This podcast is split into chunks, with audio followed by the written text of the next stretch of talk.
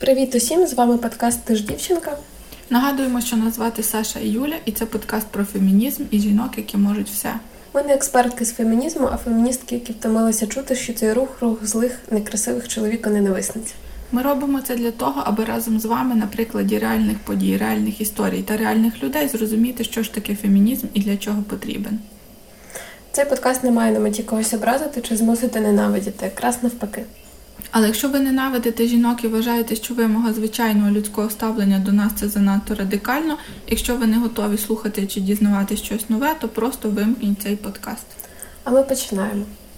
Ми зараз сидимо на кухні Юлі, зараз вечір, і ми втомлені, але я привезла Юлі свою кішку і е, збираюся у відпустку, а Юля буде дивитися. Я буду дивитися, як ще одна дівчинка освоюється. Тут я ще до кінця не освоїлася, але, може, ми разом якось тут освоїмось швидше. Фібі смішна, тут ходить, обнюхує кожен куток і цікаво за нею спостерігати. Я думаю, що мені ці чотири дні буде трохи веселіше. А ще Саша тут написала, що Юля шпаклювальниця, і мені це навіть цей вислів смішно.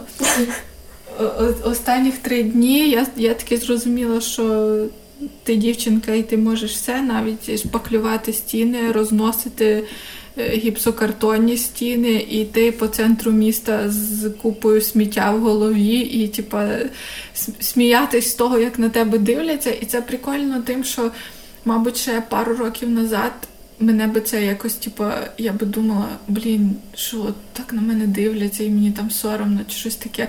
А зараз я така іду і думаю, ну, типа, я ж мощ, типа, я, я тут стіни розношу, типа, що ви дивитесь на мене? Тут я стіни розношу, тут я подкаст записую, ну, тобто, все нормально, таке життя. Ну, та ти можеш все, всі можуть все. Е, мені на днях е, розповідали, що е, жінки не можуть все.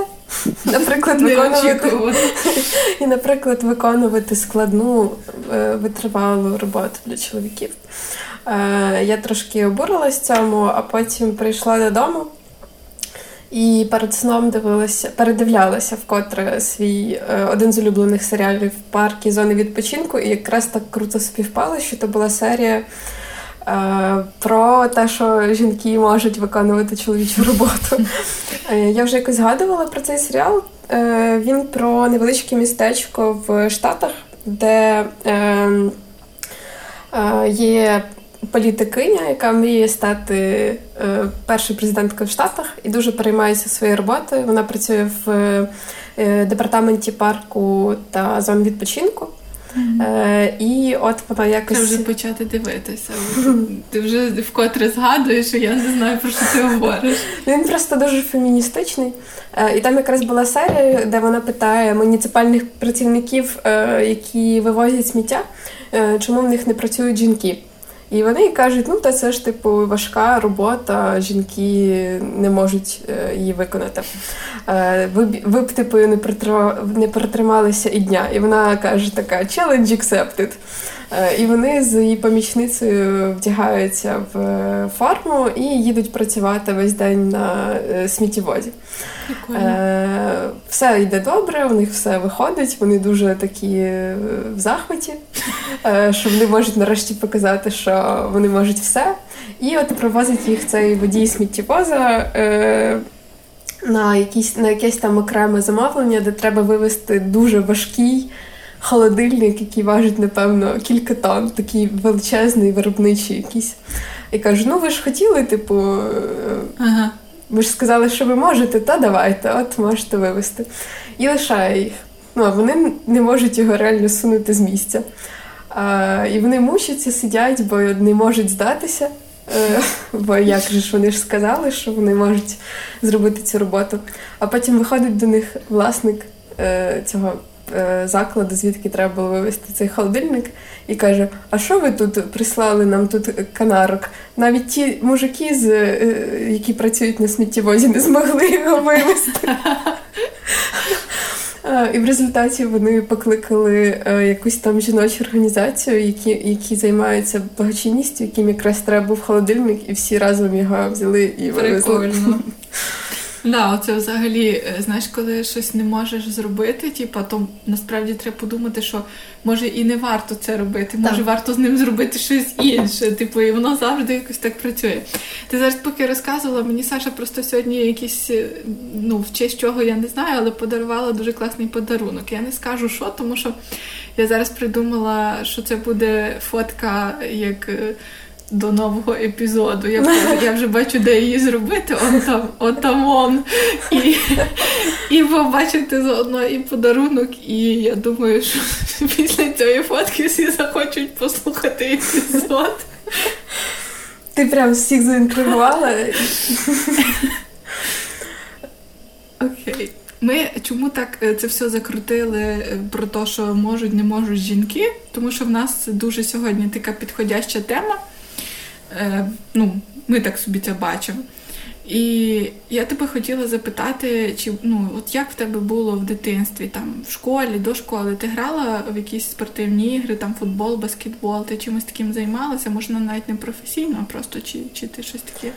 Я пам'ятаю, от прямо в дитинстві до школи не пам'ятаю, а в школі вже у нас було типово поділ, типу, для дівчат викладачка, вчителька, жінка, mm-hmm. а для mm-hmm. хлопців вчитель.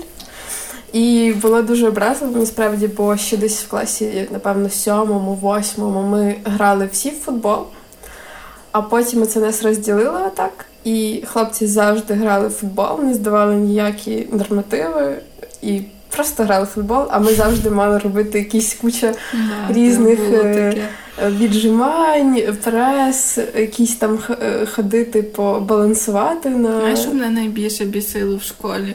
Стрибати через козла. Взагалі, це, це що це за вправа? Для чого це? Типу, це що ти... Ну, типу, я не знаю, але... Так можна було собі відбити все на світі, типу, і це, це настільки дебільно, це навіть гірше, ніж по канату повсти, коли всі знизу ржуть з тебе, типу, ну, це... Я фізкультуру згадую, насправді, з якимось таким, знаєте, як Рос, коли читав свій табель і казав, що в нього з фізкультури. Так от, ну, просто якесь нелюдське таке ставлення було, і я не розумію, це якось воно так прививало тобі автоматично, що ти не хотів нічим таким займатися. Uh-huh. І навіть після того, вже в дорослому віці, все одно, типу, якісь вправи, аеробіка, спортзал, спортзали якісь асоціювалися з оцим, типу, шкільним. І ти не хотів цим займатися, uh-huh. тому що це... Але в мене в дитинстві була якась така штука, що в нас... Ну, я виросла в маленькому місті, можна сказати, як воно, як село.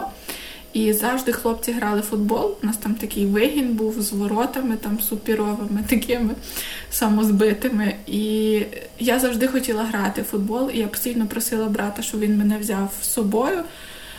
І мене там ставили на ворота. І я пам'ятаю, що я додому приходила вся побита, але довольна, бо я грала в футбол. Типа, це ж, ну, хлопці грають в футбол, а дівчата ні, а мене брали на ворота.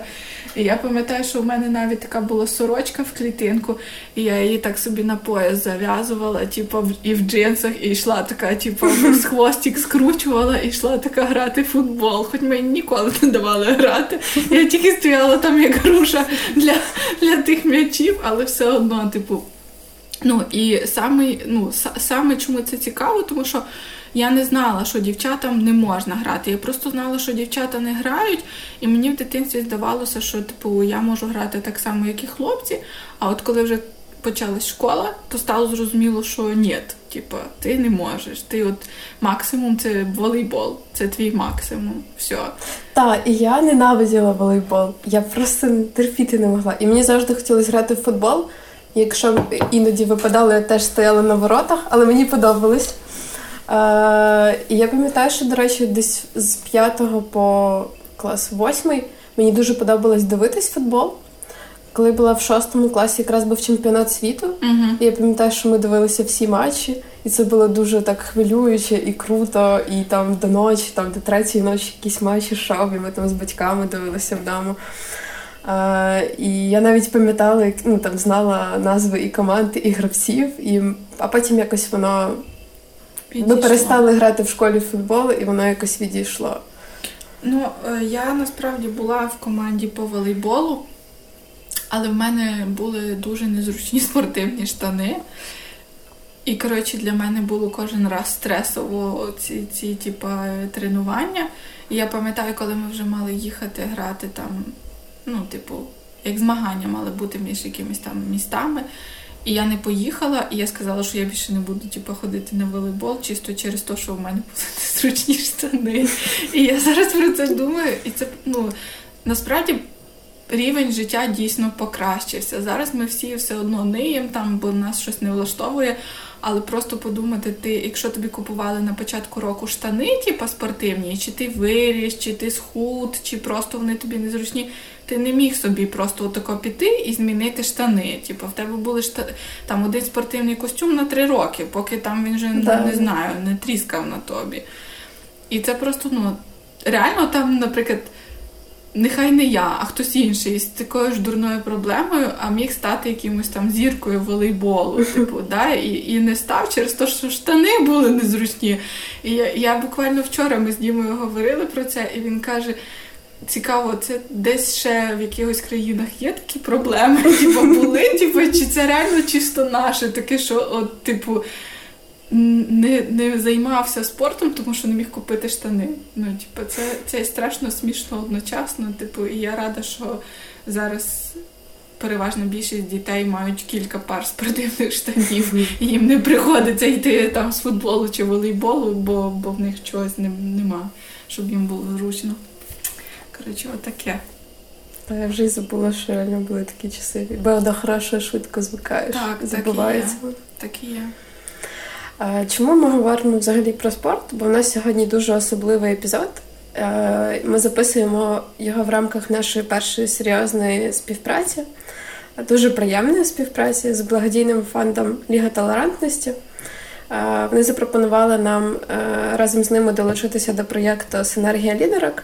Ну, а ми дуже раді з кимось єднатися, знайомитися і пробувати щось нове. Тому дякуємо Саші і Юлії Фомічовим, які запропонували долучитися. Ми дуже щасливі цьому знайомству, бо це люди, які мають схожі до нас цінності, які теж борються проти сексизму, дискримінації, гомофобії, трансфобії. І ми говоримо про спорт сьогодні, тому що один з напрямків роботи фонду – це спортивна ліга толерантності. Тож ми теж вирішили заглибитися в тему рівності в спорті і сьогодні поговоримо про жіночий футбол, зокрема. Я розповім про те, чому жіночий футбол взагалі є питанням фемінізму, а Юля доповнить це реальними історіями футболісток.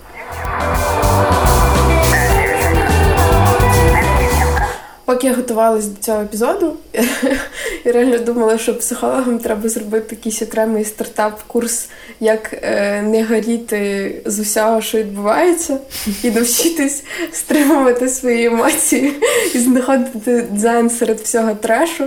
Але коли я читала, ну, це одна з перших історій, от ми зробили з тобою вже це дванадцятий епізод, а це була одна з перших історій, від яких я реально ходила по квартирі і просто балала. Бо мені було так якось ну, да, образливо. Спорт це дуже-дуже ще до сих пір воно не, роз, не розійшлось якось. І оце питання фемінізму в спорті, мені здається, супер гостро стоїть. Якщо вже якісь інші сфери там хоч потрохи, але є якийсь прогрес, то в спорті з цим і найобразливіше, що ніхто особливо, ну, принаймні, я не бачу, що про це багато говорять. Тому я дуже рада, що в нас трапилось таке знайомство, бо ми, ми навіть з тобою, напевно, довго ще не додумалися зробити. Ну, ми дійшли до таких так. тем, але ну, не зараз, тому що якось наші питання, які, знаєш, ми беремо то, що під верхом, то, що частіше трапляється. А про спорт дійсно немає якихось таких суперечок, так. тому що жінки, напевно, через, через той свій кам'яний вік там, типу, в спорті, вони і не йдуть туди. І тому якось це все, знаєш, так і тримається. Я зараз розкажу, чого воно, як воно пов'язано, бо мені теж було цікаво, чому е, фемінізм не так часто піднімає проблеми саме спортсменок. Давай. Отже, якщо, думаю, що всі помітили, якщо не цікавитися прицільно темою футболу, ви все одно будете знати, що таке Реал Мадрид, Ліверпуль, але назвати жіночі футбольні клуби буде важко. Ти могла б? От... Ні. Я теж. І в першу чергу я хочу згадати прекрасну статтю дві тисячі п'ятнадцятого року.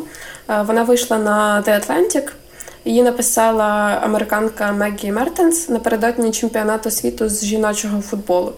І вона так і називається «Women's soccer is a feminist issue». Тобто жіночий футбол – це питання фемінізму. Було дуже багато різних відгуків на цю статтю, і «Атлантик» навіть публікували окремий матеріал з відповідями на неї. Там було багато закидів про те, що авторка мала би визнати, що чоловіки просто сильніше, витриваліше і швидше за жінок, і тому жіночий футбол ніколи не буде популярним. Але я розповім ключові тези Меггі, які мені здалися насправді дуже логічними. Перше, видовищність будь-яких футбольних матчів суттєво залежить від медійного висвітлення. Рівень спортивних коментаторів, якість фільмування матчу – все це має значення. Якщо дивитися футбольні матчі в записі, оператори не працюють зі стількома кутами, коли йдуть жіночі матчі, як коли йдуть чоловічі. Тобто там не так часто повторюють ці напружені моменти або голи, і це все дуже впливає на сприйняття гри. Mm-hmm. Тому що... Типу, що це якась спрощена гра в жінок. Так, операторська робота і коментарі додають драматичності гри, грі mm-hmm, насправді. Конечно. І якби в жіночому футболі були більш досвідчені коментатори, які горіли цим, то насправді висвітлювався б він теж зовсім інакше. Е, ну і, звичайно, це теж, е, чому медіа не висвітлюють нормально жіночі матчі, тому що фінансування жіночого футболу, в принципі, не можна зрівняти навіть з чоловічим. Да, я одразу, коли ти сказала, що розкажеш, подумала про те, що грошей просто немає. І... Так. Е, І історія цієї статті почалася взагалі з того, що Меггі Мартенс відвідала спочатку чемпіонат світу з чоловічого футболу, а наступного року з жіночого. І навіть порівняння умов гри під час двох подій вже дуже є красномовним. По-перше, Меггі, коли їхала в Бразилію, на чоловічий чемпіонат їй заздрили всі друзі. Квитки було дістати нереально, коштували вони дуже багато. А от наступного року про жіночий чемпіонат ніхто навіть не знав. Квитки були вдвічі дешевші, включно з квитками на фінальні матчі. І найменший, найменший стадіон, на якому грали чоловіки у Бразилії, вміщував понад тридцять сім тисяч людей, а під час жіночого чемпіонату деякі матчі проводили на стадіоні на десять тисяч місць. Е, і ще дуже важлива деталь – це те, що замість справжньої трави, яка вважається найкращим, е, найкращою поверхнею для гри в футбол, е, поле було вкрите штучною травою. Е, і у дві тисячі чотирнадцятому році саме через це найвідоміші футболістки світу е, – бразилійка Марта, німканя Надін Ангерер і американка Ебі Вамбах – зробили дуже важливий крок. Вони подали позов проти Канадської футбольної асоціації і ФІФА і звинуватили їх у гендерній дискримінації. Саме через те, що їм не дали грати на нормальному полі зі справжньою травою. І саме це звинувачення було дуже нетиповим для жінок, тому що жінки в спорті зазвичай такого не робили. Тобто зазвичай це все просто... ну, так було, і так було, і все. Типа мирно сприймалось, як щось... Ну, нормально. Думаю, що не мирно, але таких гучних справ, знаєш, не було. Ніхто не виходив в медіа. Ну, от Фібі теж дуже обурюється, їй це страшно злить. Ще більше їй злить, що ми їй не кидаємо ще їди, але футбол її теж дуже злить. І от дивись, така гучна справа, перша. Здавалося б, що профеміністичні медіа мали б це висвітлити. Але ні. Одні з найбільших медій проігнорували цю справу. Це, зокрема, Jezebel, Everyday Feminism і The Feminist Wire. Вони про це не написали. І тоді здавалось би, що спортивні видання мали про це написати. Але там про жіночий спорт теж не пишуть. Наприклад, в Штатах є дуже великий канал спортивний, кабельний і ес пі ен. Угу. І от у дві тисячі чотирнадцятому році відсоток ефірного часу для жіночого спорту складав два відсотки. Жесть, просто жесть. Все це виправдовують тим, що жіночий спорт не такий цікавий і не заслуговує на велику кількість медійного висвітлення. Ну, то чим менше грошей, чим менше нормальних коментаторів, ну. то, звісно, що він не буде таким. Але от наше сприйняття спорту залежить від того, як висвітлюють його в медіа. Да. І це виходить замкнене коло, не? Що було перше, курка чи яйця. Ну і, звичайно, проблема різниці зарплат в жіночому спорті теж не менша, ніж в Голлівуді, наприклад, чи в корпораціях, але чомусь про це теж донедавна говорили дуже мало, навіть в феміністичних спільнотах. Наприклад, є е, футболістка е, Джазмін Рівз, вона грала за команду Бостон Брейкерс, і вона отримала звання новачка року в чотирнадцятому е, році, як дуже перспективна футболістка. Mm-hmm. А потім вона в двадцять два кинула футбол і пішла працювати в Amazon, тому що її е, гонорар не покривав оренду за квартиру і ледь-ледь покривав базові витрати. Капець, капець. Її команда шукала... А футболісти, чоловіки, мільйонери. Типу, в них там, ну, просто статки. Тут, бач... Тут залежить від ліги, але все одно, навіть в нижчих лігах, все одно в чоловіків гонорари ну, да, набагато да. переважать. Ну, її там команда шукала е... типу, сім'ю хоста, яка б її хостила, Боже. Бо вона не могла зняти квартиру. Е... І...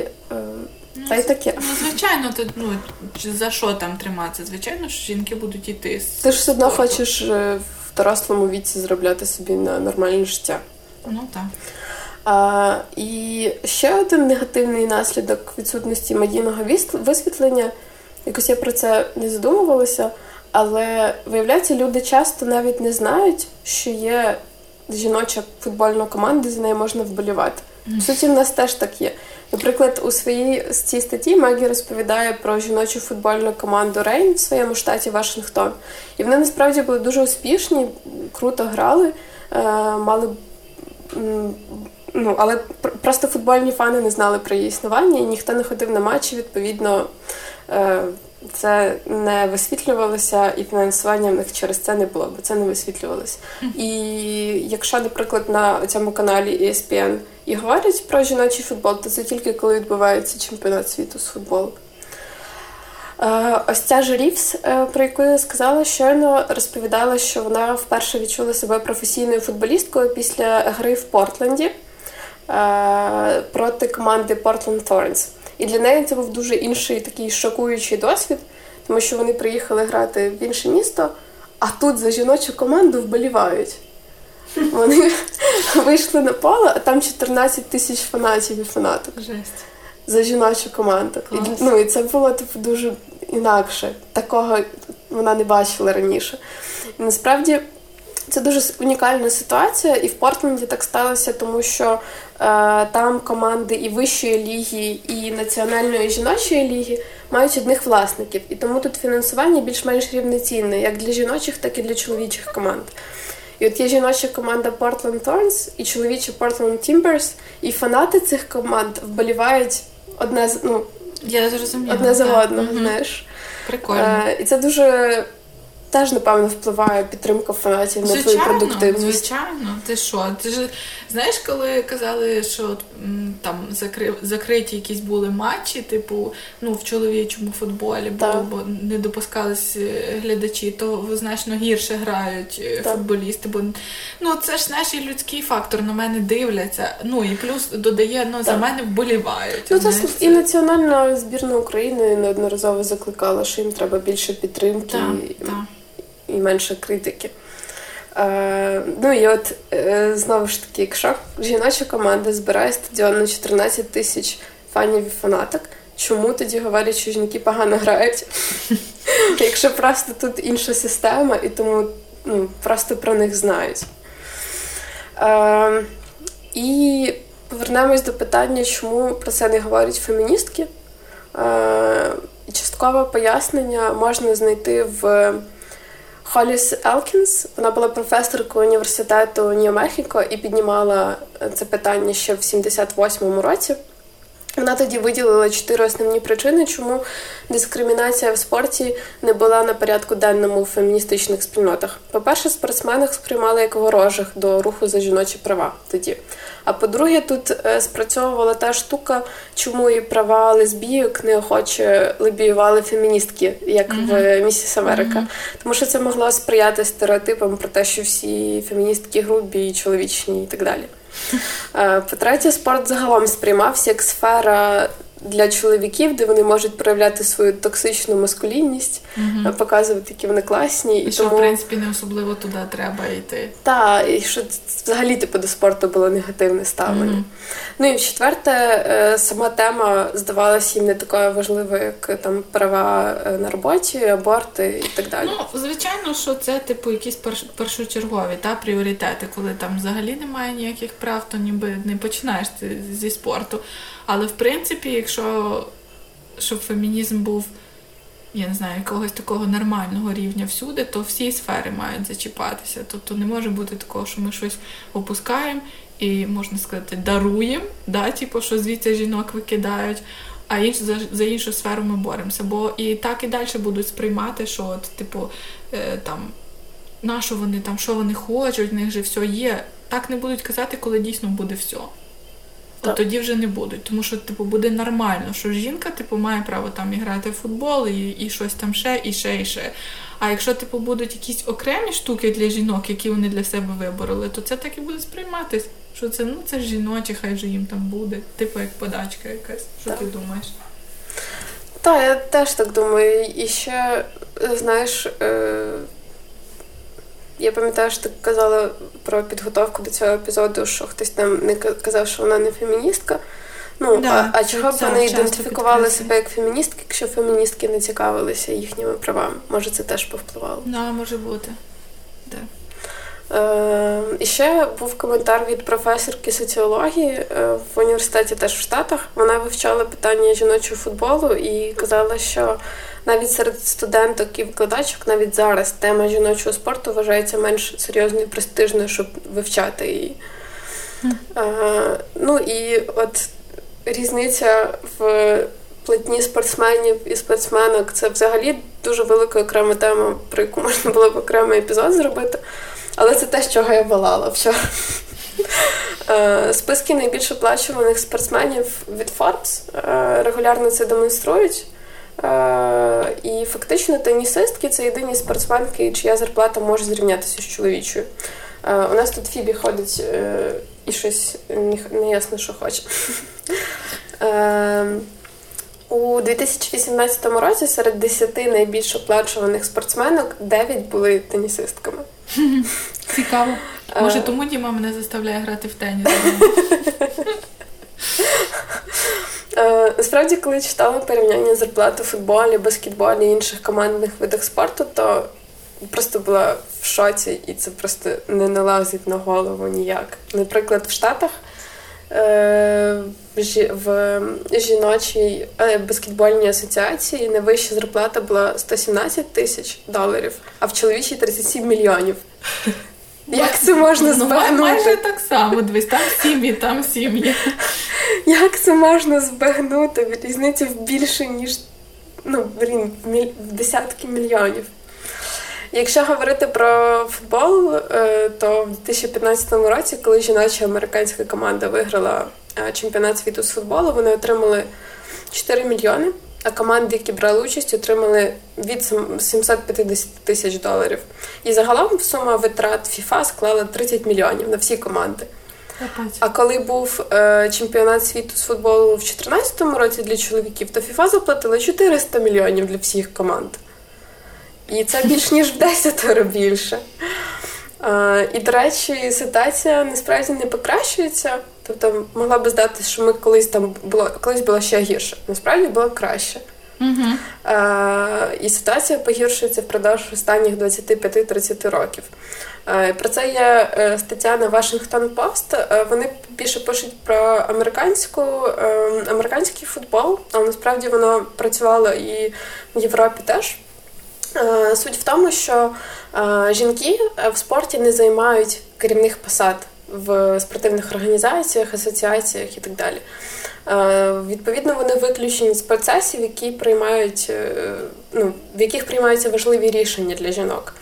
Наприклад, в Міжнародному олімпійському комітеті жінки ніколи не обіймали посади президентки. А під час Олімпійських ігор в Ріо в дві тисячі шістнадцятому році лише одинадцять відсотків акредитованих тренерів були жінками. І тут же в цій статті класно пояснюється, чому так сталося і чому насправді ситуація погіршувалася оці останні три десятиліття. Якщо ви пам'ятаєте епізод про перших учасниць Бостонського марафону, там, де жінки, жінкам не можна було бігти, угу. їх та перший... Це, до речі, дуже класна історія, дуже класний епізод, можете повернутись трошки, переслухати, якщо не слухали. Так, і от якщо, ну, якщо ви слухали або не слухали, то жінкам дуже довго не можна було взагалі брати участь в низці спортивних змагань, або не можна було брати участь разом з чоловіками. І тому в тисяча дев'ятсот двадцятих почали з'являтися створені жінками конкурси, змагання, асоціації, організації і так далі. І керували там, відповідно, жінки, бо жінки були mm-hmm. суддями, mm-hmm. жінки оцінювали це все. І спортивні програми для жінок і чоловіків розвивалися окремо, а потім десь в тисяча дев'ятсот сімдесятих, вісімдесятих спортивні організації почали дозволяти і жіночі змагання, ну і було вигідніше типу перейти в якусь відому всесвітню організацію і змагатися там. Mm-hmm. Відповідно, відбулося об'єднання оцих спортивних змагань. І керівних департаментів цих організацій. А там на керівні посади вже призначали чоловіки, а ті жін... ну, а жінки ну, втрачали. Не, не стало краще. Так. То... Ну і, і от через це відбувся такий регрес. Якщо підсумувати, то все дуже зав'язано між собою, але основні перешкоди на шляху до рівності у спорті – це неналежне висвітлення жіночого спорту в медіа. Це реально найважливіше, по-моєму. Недостатнє фінансування, неналежний маркетинг, недостатнє плаття, недостатня платня, куча мужиків, які пишуть, що просто жінки хірово грають, і, або що жінки там слабші. І це всі ці проблеми насправді стосуються феміністичного руху, і ми б мали про це говорити більше і дізнаватися про це більше. Да, от просто ти казала, там чи знаємо ми якісь команди футбольні. Там навіть ті, хто не дивиться футбол, знають там футбольних гравців, чоловіків, да, да. типу там навіть хтось не дивиться футбол, але стежить за ними в інстаграмах, там в твіттері і так далі. Тобто це вже як типу як люди не тільки спорту, це просто люди, які цікавлять, а з жіночого спорту. Там одиниці, хто такий, типу, реально популярний. Ну, таке. Зараз я вам розкажу трошки про популярних. Може, може з нашого подкасту запам'ятаються хоч якісь імена і хоч щось, і може зрештою хтось і поцікавиться, чи є в нас якась збірна, і може хтось сам захоче грати. Може ми з тобою якось е, купимо сидру і подивимося якісь жіночі матчі. Я думала, ти пропонуєш купити сидру, а потім пограти в футбол. Я прям така, що чекаю. Може і так, і так не справді. Ну, після сидру ми будемо ще ті спортсменки, але може і таке буде. Головне, щоб було де це подивитись насправді. Просто поставимо наших хлопців на ворота і будемо копати на них м'ячами. Насправді три сьогодні жінки, про яких я хочу розказати, але то не буде супер довго. Я їх не могла вибрати когось одного, тому що, і по-перше, хотіла, щоб було кілька імен, які звучать в подкасті, і хотіла якось різних співставити з різних країн, різних жінок. Першою буде Алекс Морган, американська футболістка, нападниця команди Орландо Прайм і збірної США, чемпіонка світу дві тисячі п'ятнадцятого - дві тисячі дев'ятнадцятого років, віце-чемпіонка світу дві тисячі одинадцятого року. Алекс є віце-капітаном національної команди разом з Меган Рапіно. Морган з дитинства була суперспортивною, займалася різними видами спорту, але е, окрім футболу, дівчина встигла повчитись в Каліфорнійському універ... університеті в Берклі по спеціальності політична економія. Ага. Тобто, да, ну, мені захотілося це сказати для порівняння, що от, ну, ми можемо, тут я вчусь таке-то, а тут я граю в футбол. Футбольне життя Морган доволі буремне. Може, насправді, то мені просто так здається, бо я ніфіга не шарю в футболі. Я думала, що щось шарю, але коли почала це все читати, то зрозуміла, що ні. Хоча я з дитинства, бо я росла з татом і з братом, і в мене не було вибору, що дивитися вечором, я дивилася футбол. Хотіла я того чи ні, вони пили пиво і їли рибу, а я просто їла рибу, плакала і дивилась футбол. Вибору в мене не було. Так, вертаємося до Алекс. Окрім того всього, в Алекс була серйозна травма, в розрив хрестоподібних зв'язок правого коліна, але вона успішно її подолала і повернулася в гру. У дві тисячі десятому році нападниця дебютувала в збірній США. Морган була самою молодою футболісткою, кого включили в заявку збірної на чемпіонат світу дві тисячі одинадцятого року, де американки зайняли друге місце. У дві тисячі дванадцятому році Алекс стала олімпійською чемпіонкою, закінчила рік з двадцятьма восьмю голами і двадцятьма однією результативною передачею. Морган стала першою після Мії Гемм, до речі. Чи пам'ятаєте ви, де згадувалося, в якому серіалі це ім'я? Що таке? Це в друзях було? Так.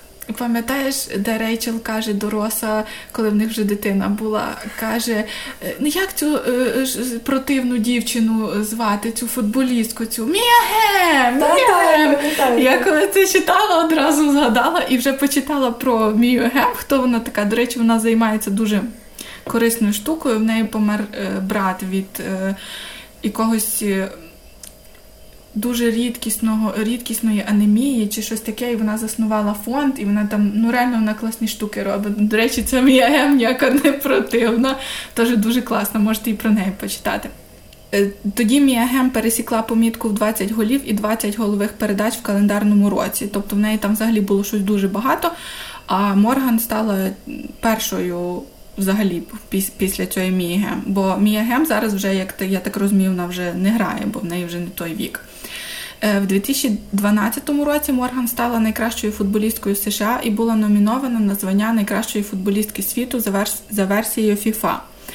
Але мене вона зацікавила ще тим, що крім успіхів в футболі, Алекс також відома як дитячий письменник, автор е, серії книг The Kicks. The Kicks. Про чотирьох дівчат-футболісток. У дві тисячі дванадцятому році Морган вклала договір з дитячим видавництвом Simon енд Schuster про видання трьох книг серії The Kicks. Kicks. The Kicks. Тут просто я собі англійською написала, бо думала, що зможу прочитати. Ну, ні. Для дітей середнього шкільного віку. Головними героїнями книг є чотири юні футболістки. Згідно із заявою видавництва, Морган хотіла відзначити свою любов до футболу і надихати дівчаток. Остання, здається, остання стартувала на сьомому місці в списку бестселерів з New York Times серед дитячої літератури, і в дві тисячі чотирнадцятому вийшла третя книга, ні, то друга стартувала, а то вийшла третя ще. Mm-hmm. Крім того, в червні дві тисячі вісімнадцятого року було випущено перший фільм за участю футболістки під назвою «Алекс і я», де вона грає вигадану версію себе. Тобто, поняли, та політика, футбол, книги, і ще і в фільмі знялася. Ага, і ще останнє в дві тисячі п'ятнадцятому році журнал Time визнав Морган однією з найбільш високооплачуваних американських футболісток, і разом з аргентинцем Ліонелем Мессі з'явилась вона на обкладинці, на обкладинці американської версії відеогри FIFA шістнадцять. Mm, круто. Да. Дуже-дуже багато сторін Морган. Так, по Алекс Морган все. Е, наступною я хочу згадати Бабіану Штайнхаус. Це німецька футбольна суддя, так і казати суддя. Так, так суддя так. Немає фемінітиву, бо це вже і є, походу, жіночий рід. Так. Так? Е, так, е, Бабіана Штайнхаус, вона і футбольна суддя, і одночасно поліціянтка е, в Ганновері. Е, Штайнхаус – єдина жінка-суддя в німецькому професійному футболі в усій Німеччині. Чого я хотіла згадати ще й про неї, тому що в декількох своїх інтерв'ю вона якось так натякає, що не феміністка, і в цій галузі немає значення, жінка ти чи чоловік, головне, який ти професіонал. Хоча навіть виходячи з її власних розповідей і з того, що вона каже в різних інтерв'ю, це таки має значення. І вона сама дуже часто говорить, що хоче надихати нове покоління дівчат і показати їм, що вони можуть бути ким завгодно, в тому числі арбітринями. Розумієте? Типа, ну, це... Це якесь таке нав'язування, що феміністками бути, в принципі, погано. Mm-hmm. Ну, отаке. Бабіана регулярно обслуговує матчі топового чемпіонату Європи. Пройшла довгий шлях, перш ніж стала успішною в цій сфері, де раніше, типа, якби жінкам цього не вдавалося. Ну, насправді, ще грати в футбол ще таке. А от суддійками бути, типу, це, mm-hmm. ну, сложно там. В один період часу вона навіть постійно стригла довге волосся, щоб бути більш схожою на чоловіка, бо вона собі так це ніби як сприймала, що коли вона буде на полі судити з короткою зачіскою, то її якби будуть більше поважати чи щось mm-hmm. таке, і не будуть і, ніби оспарювати кожен її там якісь mm-hmm. все, що вона... як це назначає, що вона робить, судить, що, що вона робить в цьому футболі. Ем, окей, я знаю, що там є якісь карточки і так далі, і пенальті б'ють, я це все знаю, просто трохи вже забула. Так, вона в один момент перестала це робити, і е, вона сама каже, що це було визнання того, що ти ніколи не зможеш сховатися, не зможеш приховати те, ким ти є. І більше десяти років вона поступово проходила всі рівні німецьких футбольних ліг, при цьому постійно коротко стриглася. Перед дебютом в Бундеслізі вона сказала собі, а знаєш що, вони можуть любити тебе, можуть ненавидіти, можуть робити все, що хочуть. Я повинна була визнати самій собі, що незалежно від того, що ти робиш, ти не можеш сховатися. Колір твоєї шкіри, твоя стать, що-небудь ще, це все виділяється. У той момент, коли ти розумієш, що ти той, ким ти є, і цього не змінити, ти піднімаєшся на новий рівень. Тут Фібі мені підтакує, вона цілком погоджується з Бабіаною і зі мною.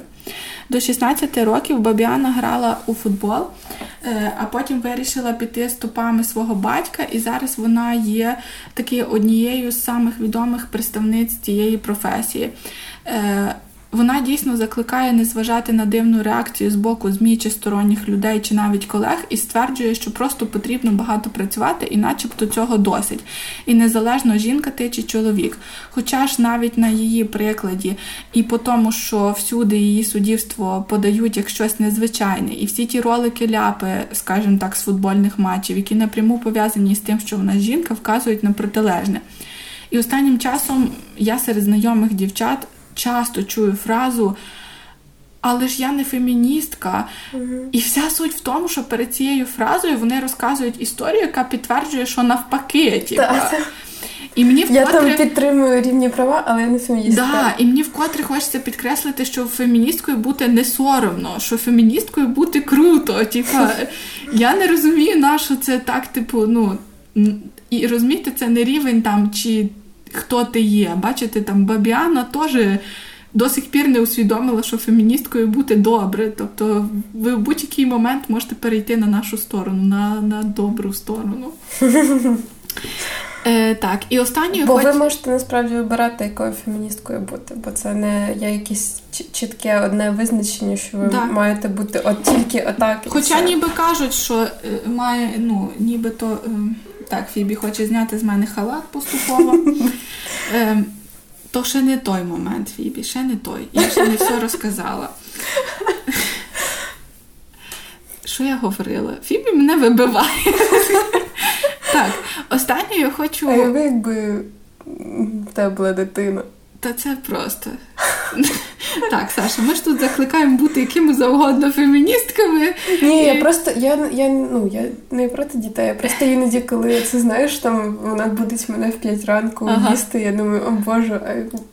Я просто сьогодні йшла, бо ми, ну, останнім часом дуже багато думаємо про те, щоб завести собаку, там обговорюємо. Я думала завести, ти зараз кажеш, завести дитину. Налякалась. Ні, та яке, якщо... Ні, було б прикольно. Собаку чи дитину. Обох зразу. Да. Я думаю, що ми б з тобою не, не бачилися вже взагалі, якби була і собака, і дитина одразу.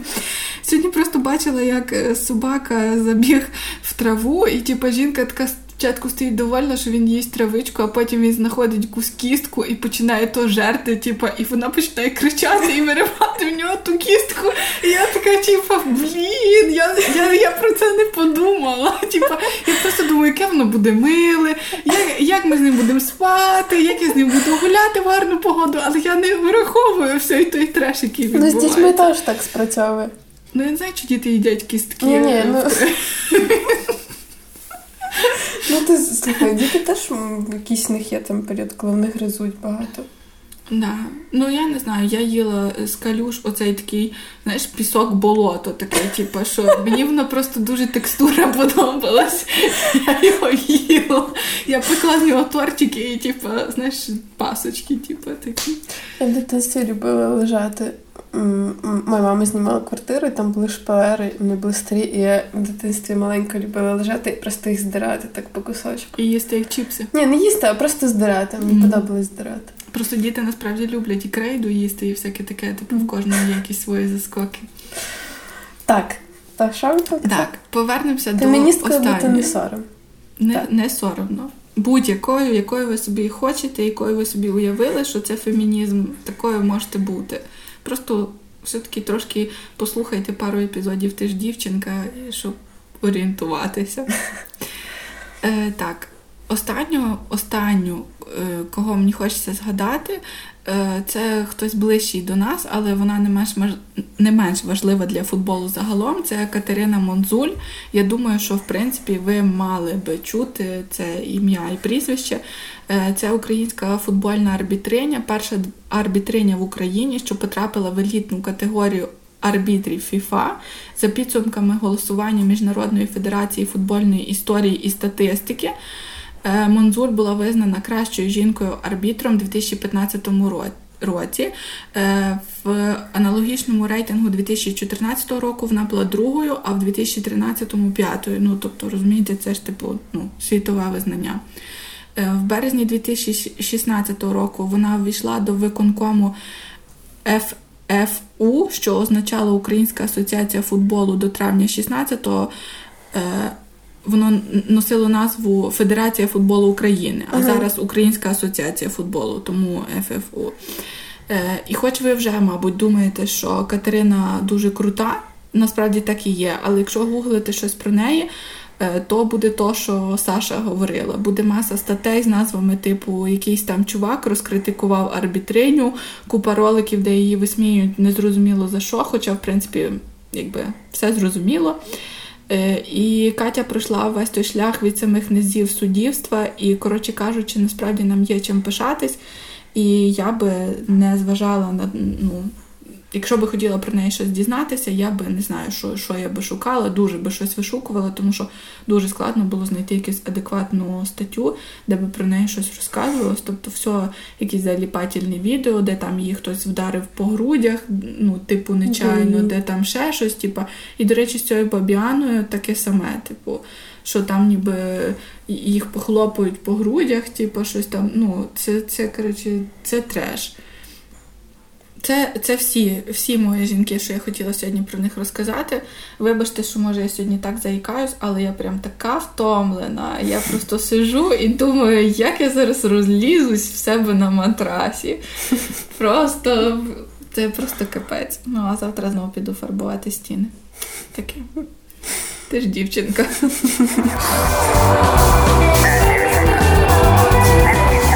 І поки ми досліджували в всю цю тему, насправді згадала, що нам е- Саша з Ліги Толерантності розповів про класних жінок, е- які називаються Fantastic Females. Е- Fantastic розділено на дві частини. Е- чому? Тому що це група крутих жінок, які вирішили взятися за боротьбу з сексизмом в футболі, зокрема з сексизмом щодо фанаток, футбольних mm-hmm. фанаток.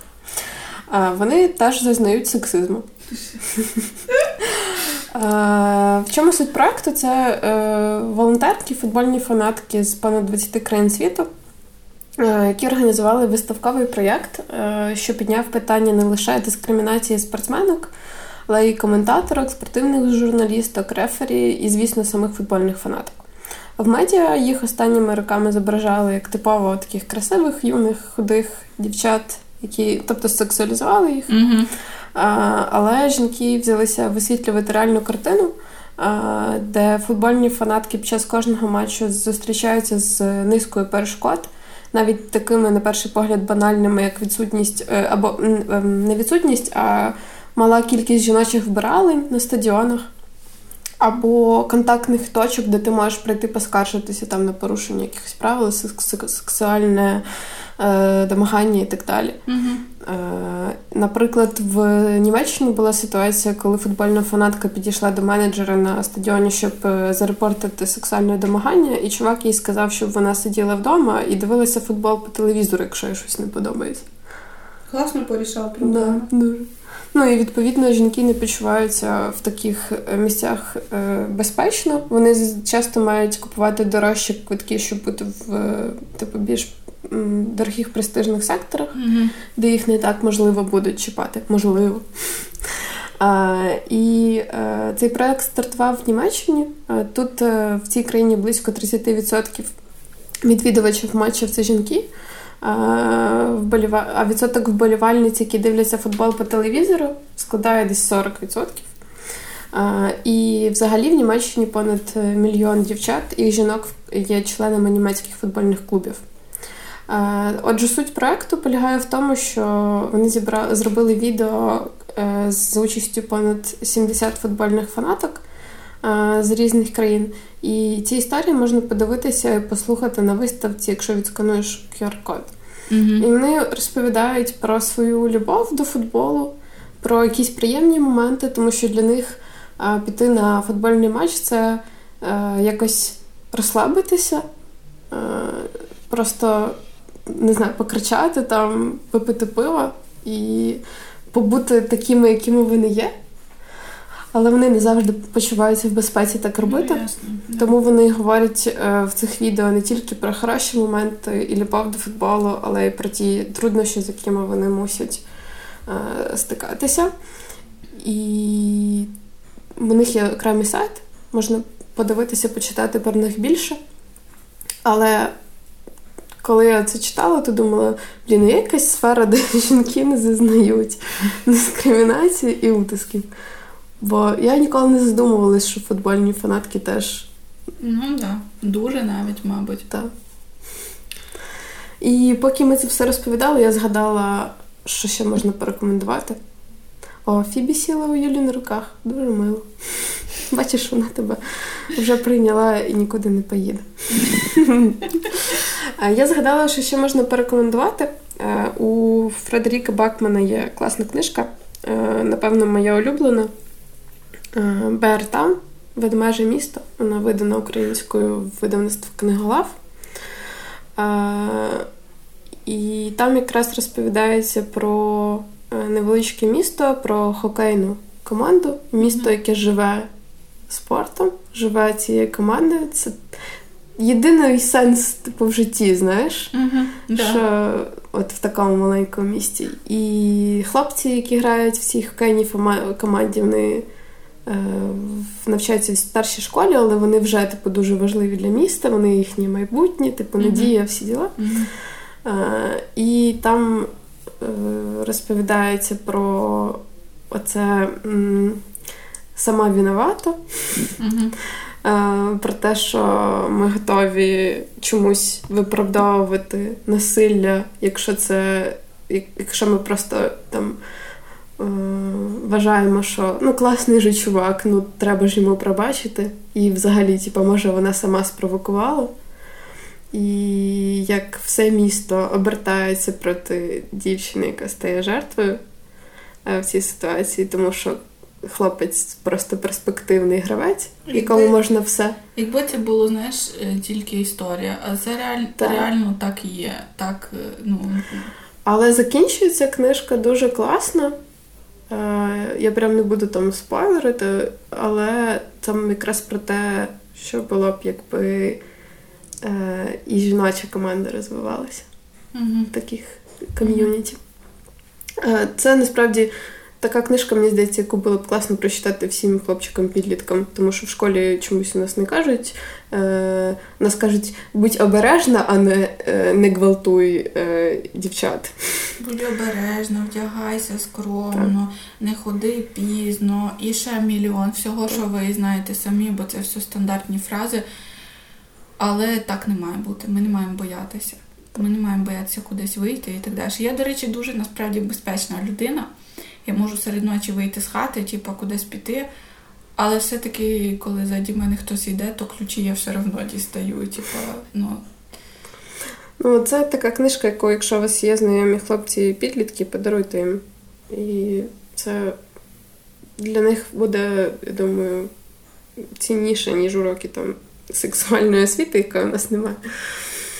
Е- Мені хочеться ще більше це все читати і в інших, і про інші сфери в спорті. А мені захотілося в футбол пограти.